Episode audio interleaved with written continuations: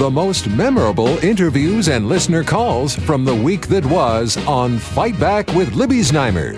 Welcome to the best of Fight Back with Jane Brown.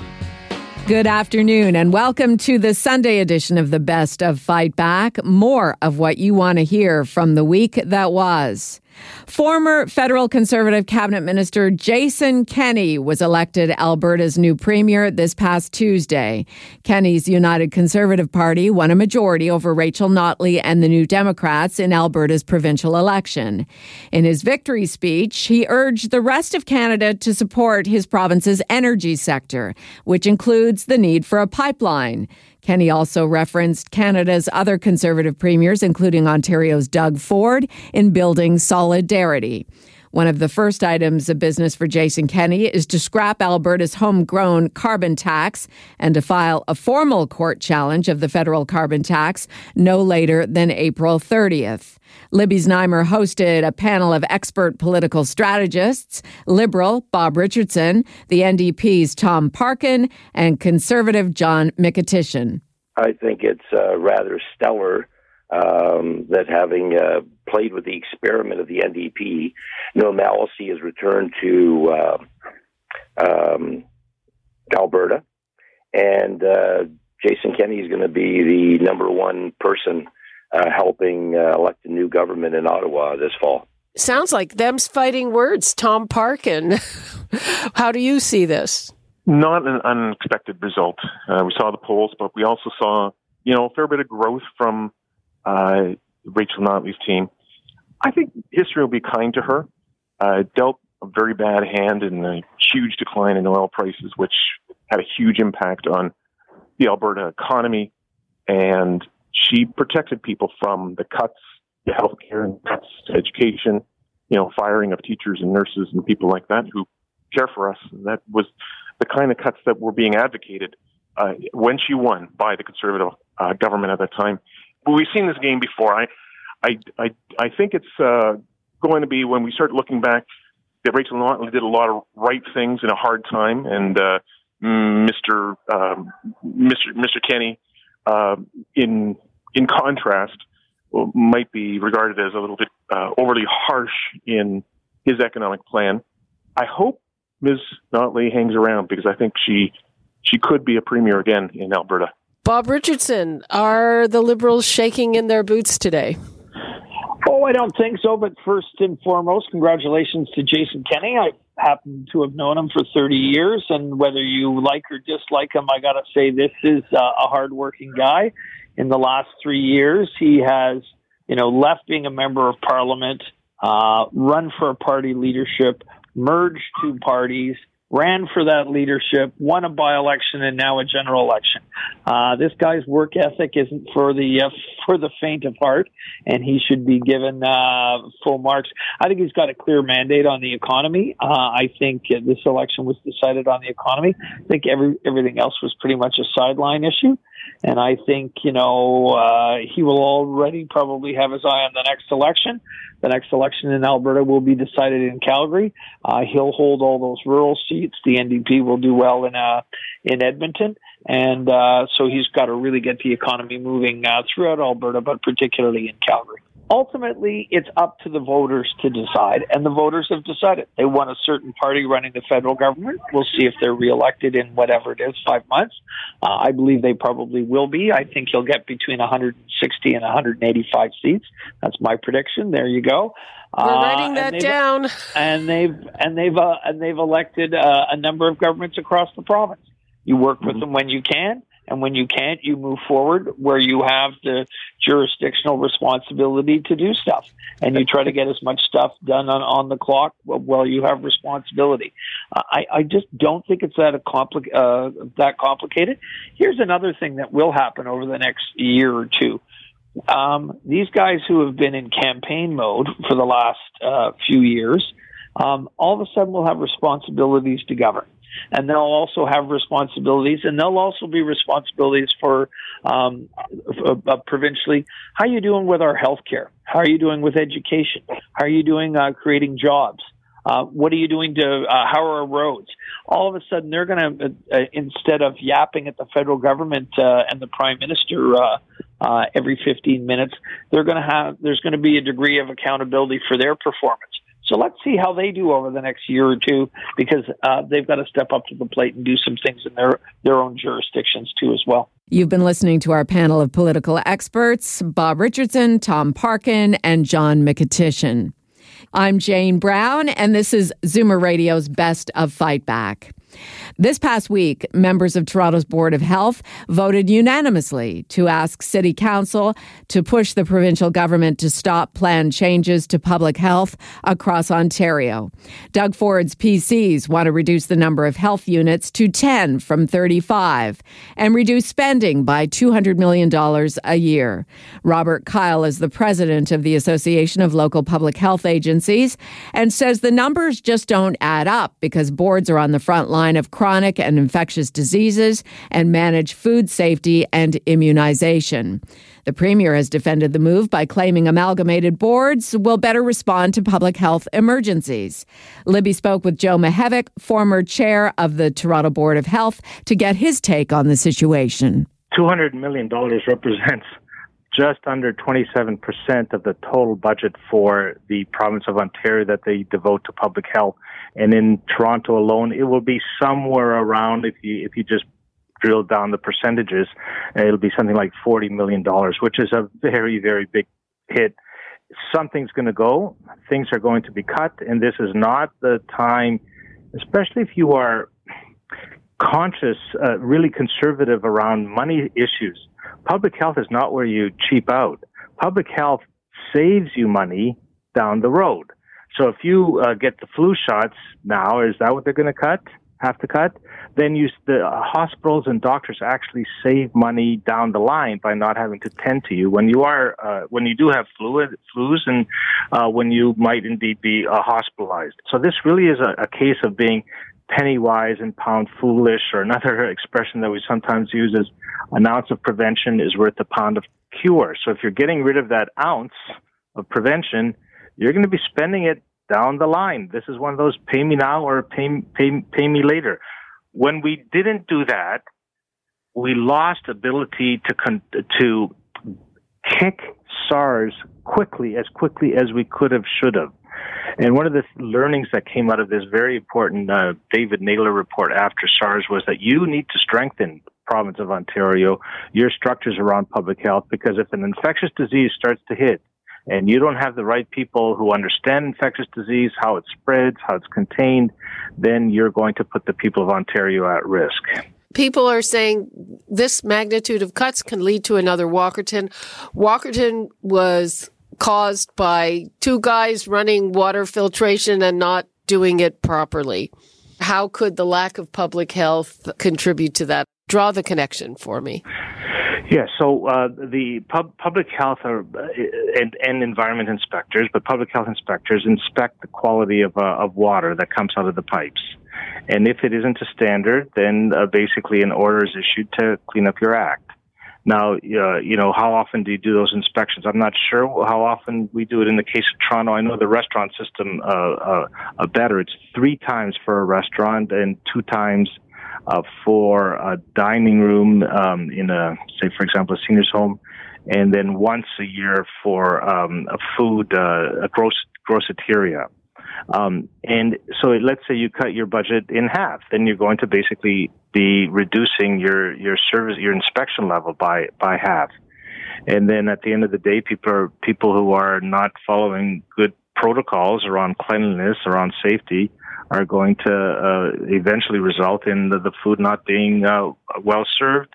Uh, and the same principle would apply in a case like uh, like Walkerton. Walkerton is a and Walkerton and SARS uh, that happened really 15 years ago, uh, 15 to 20 years ago. Those were some of the drivers in that David Naylor report that I mentioned before. Uh, when he said, uh, "You got you you folks better up your game around public health because when the diseases happen, and you're not ready, uh, you're going to cause a, a all kinds of chaos uh, if you don't uh, if you don't have a public health structure strong and in place.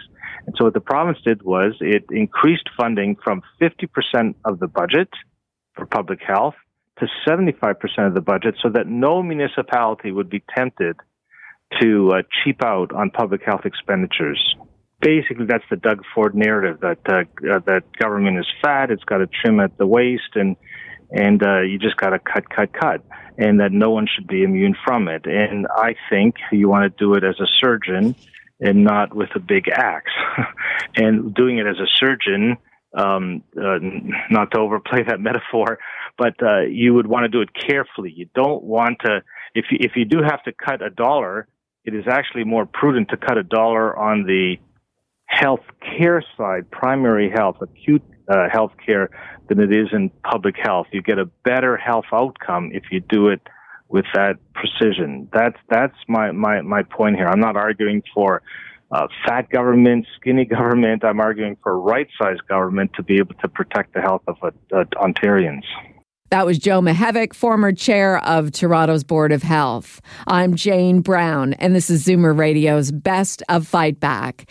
Was Doug Ford trying to poke the bear, so to speak, when he told teachers not to engage in strike nonsense? His words, telling them they have a good deal with three months of holidays and the best benefits and pensions in the country.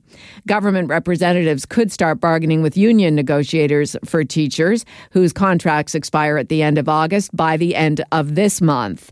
The Premier's plea came as the Peel District School Board said some 360 teachers may no longer have permanent positions come the new school year. While this does not necessarily mean all notified will be laid off, it could indicate higher than usual job losses in frontline education. On Wednesday, Libby spoke with Stephen Tufts, Associate Professor at York University, along with the President of the Ontario Teachers Federation, Diane Dewing. I know here in Peel Region, we've worked very closely with our community partners to ensure that we are delivering an efficient service. We've participated in lean exercises with the hospitals. We've experienced cost avoidance of close to $7 million a year through efficiencies we've developed in the offload delay process. And those partnerships are only possible on the local level. Um, the number that we're hearing is that there's going to be 10 big operators, and we're just not certain that those sort of integrations can, can happen. Um, when you're dealing with such a, a massive entity. Chris Buckley. I would suspect that workers are nervous at this point. There's a lot of details that haven't been announced, but I think it's important to remember when Doug Ford was elected as premier, he made a statement on numerous occasions that no workers will lose their jobs. Well, that hasn't been true. We've lost jobs in the healthcare sector, announcements again today in the education sector. You know, when we look at the paramedics uh, sector of our economy, going down from 59 services to 10. Uh, people have to remember uh, this. This will affect dispatchers as well. Dispatchers who know their communities very well. That helps on response times. And in my hometown, you know, the Minister of Health, Christine Elliott, made a statement that it could hire more uh, ambulance attendants and paramedics. Well, they need to take a look at that instead of any possible reductions because in my hometown, Lakeridge Health, Oshawa, Yesterday alone, there was 17 ambulances lined up at the side of the facility waiting to unload their patients. That's the state of our healthcare system, and I'm fearful that this could be the first step in privatization of the paramedic services across this province, and people should be questioning our government. Once again, here's a hidden item in the report that came out last week, the financial budget, and workers' jobs are on the line. So I, I would suspect workers in this sector will be nervous, and unions that represent them are waiting for all the details because people should be nervous. Let's bring in Professor Stephen Tufts. I think that the overarching theme in all of this is uh, a big centralization and elimination of administration. And they keep saying we are going to keep the front line intact. Is that uh, a good idea? Has that worked elsewhere? Well, I think the, what's got workers nervous this time is that memories aren't so short to forget what amalgamation means uh, for workers when the province decides to force municipalities to amalgamate any kind of a range of services. And what I think is really, I think, in the back of many workers' minds is that if you amalgamate these services and remove the local uh, special expertise in dispatching is that who gets the benefit from this? Are the rural areas going to be uh, services going to be sacrificed as are as big uh, urban municipalities are get the bigger seats at the table from these amalgamated services?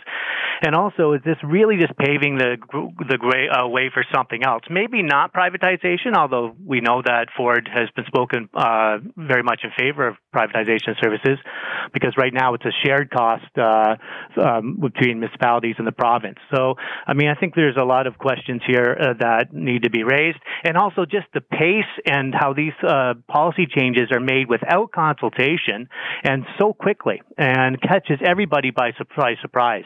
So I think there's a, a lot to be concerned about here. That was Stephen Tufts, Associate Professor at York University and the President of the Ontario Teachers Federation, Diane Dewing.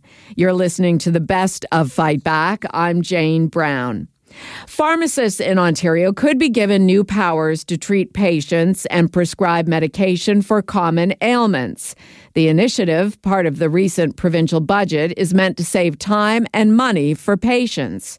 Zoomer Media friend, pharmacist John Papastergiou was in studio with me when I filled in for Libby on Thursday to discuss what this will mean for pharmacists and patients. We've been waiting for this, and we're actually one of the the last provinces to have this uh, kind of happen. It's something that's, uh, you know, been taking place in Nova Scotia, for example, for over five years now. So it's uh, pharmacists have experience uh, nationally with this. Uh, uh it's exciting to see it come to Ontario. I think uh, um, it's going to be great for the patients, great for the pharmacists, and really, you know, we're there, we're accessible, we're trained to do this already. Um, we might as well use those skills.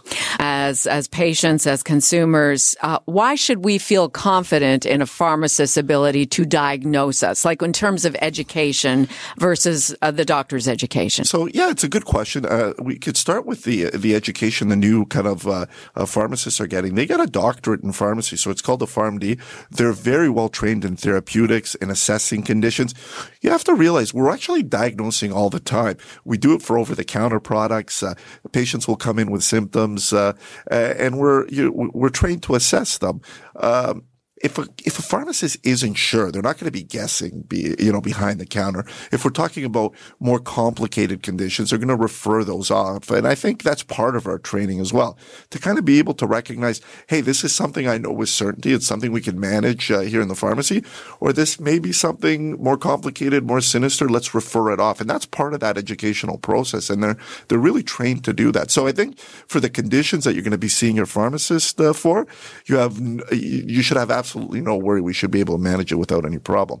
So the health minister this morning, Christine Elliott, was talking about this very thing, uh, and she says, and you just referred to it, that it it will have a positive impact on ERs and so-called hallway medicine. You agree with that? Absolutely. I mean, I see it almost every day, and and, and we definitely see it after hours. So uh, you think of my pharmacy, for example, we're open till midnight. There's a pharmacist there till midnight, and they're seeing patients or fielding calls. People are coming in and out. Giving us that advanced scope allows us to address these things. I almost feel bad when you're, you know, you're sending a, you know, a, a mom with a, a, you know, a young kid, something that's very manageable, uh, to urgent care to the ER on a Friday night. You know, the wait time's going to be, you know, six hours there.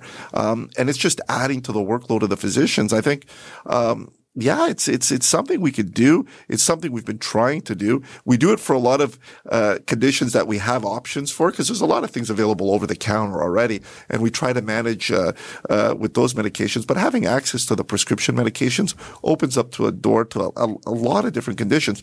Think of something as uh, minor as a UTI for most women. They know what it is. They come in, they say, "I have a UTI. I've had it before. It's a UTI for sure. I don't have a serious fever or anything like that.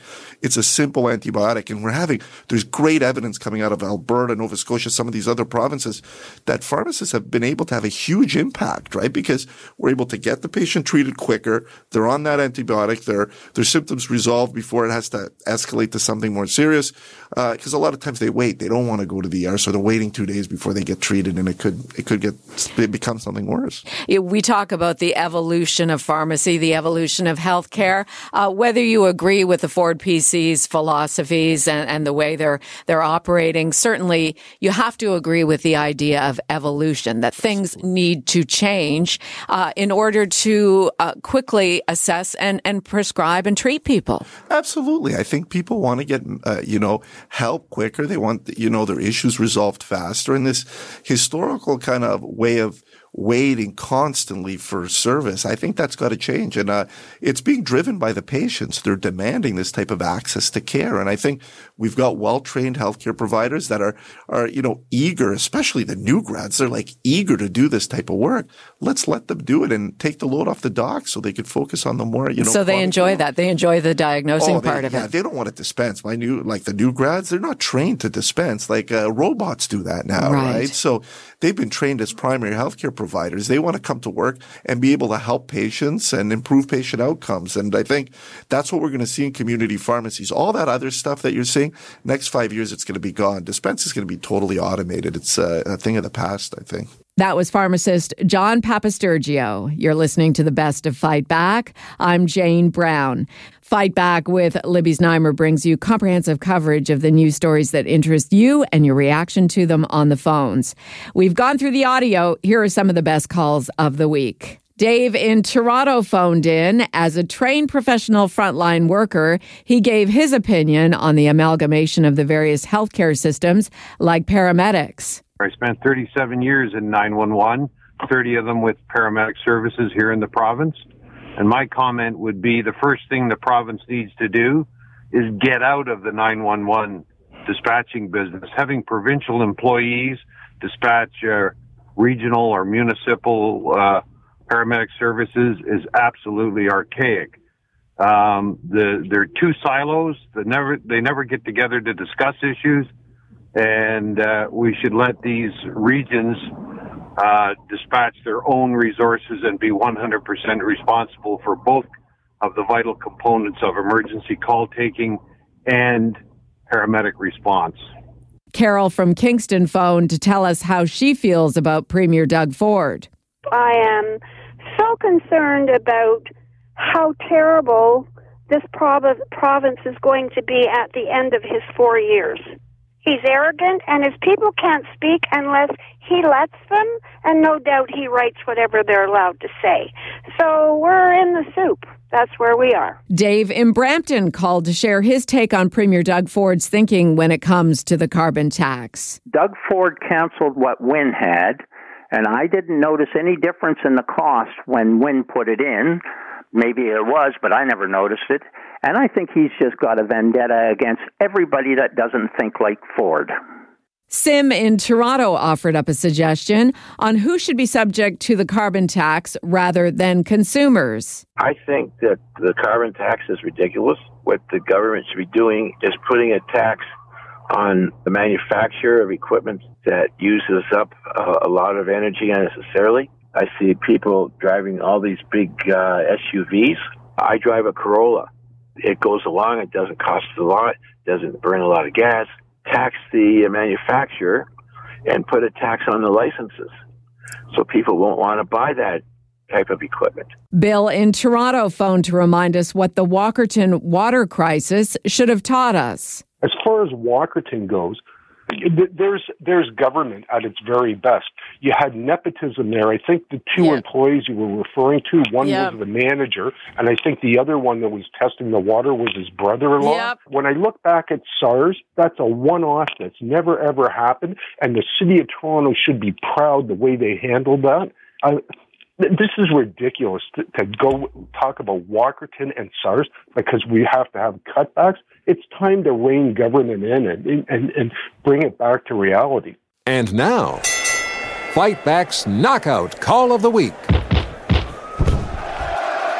Great calls as always, but the winner of the Fight Back Knockout Call of the Week comes from Bob in Etobicoke, who expressed what the tragic Notre Dame Cathedral fire has made him realize when I was watching the fire, what I, I realized that France has had a lot of problems recently. And I'm watching this fire and I'm thinking, now the people there have got something in common.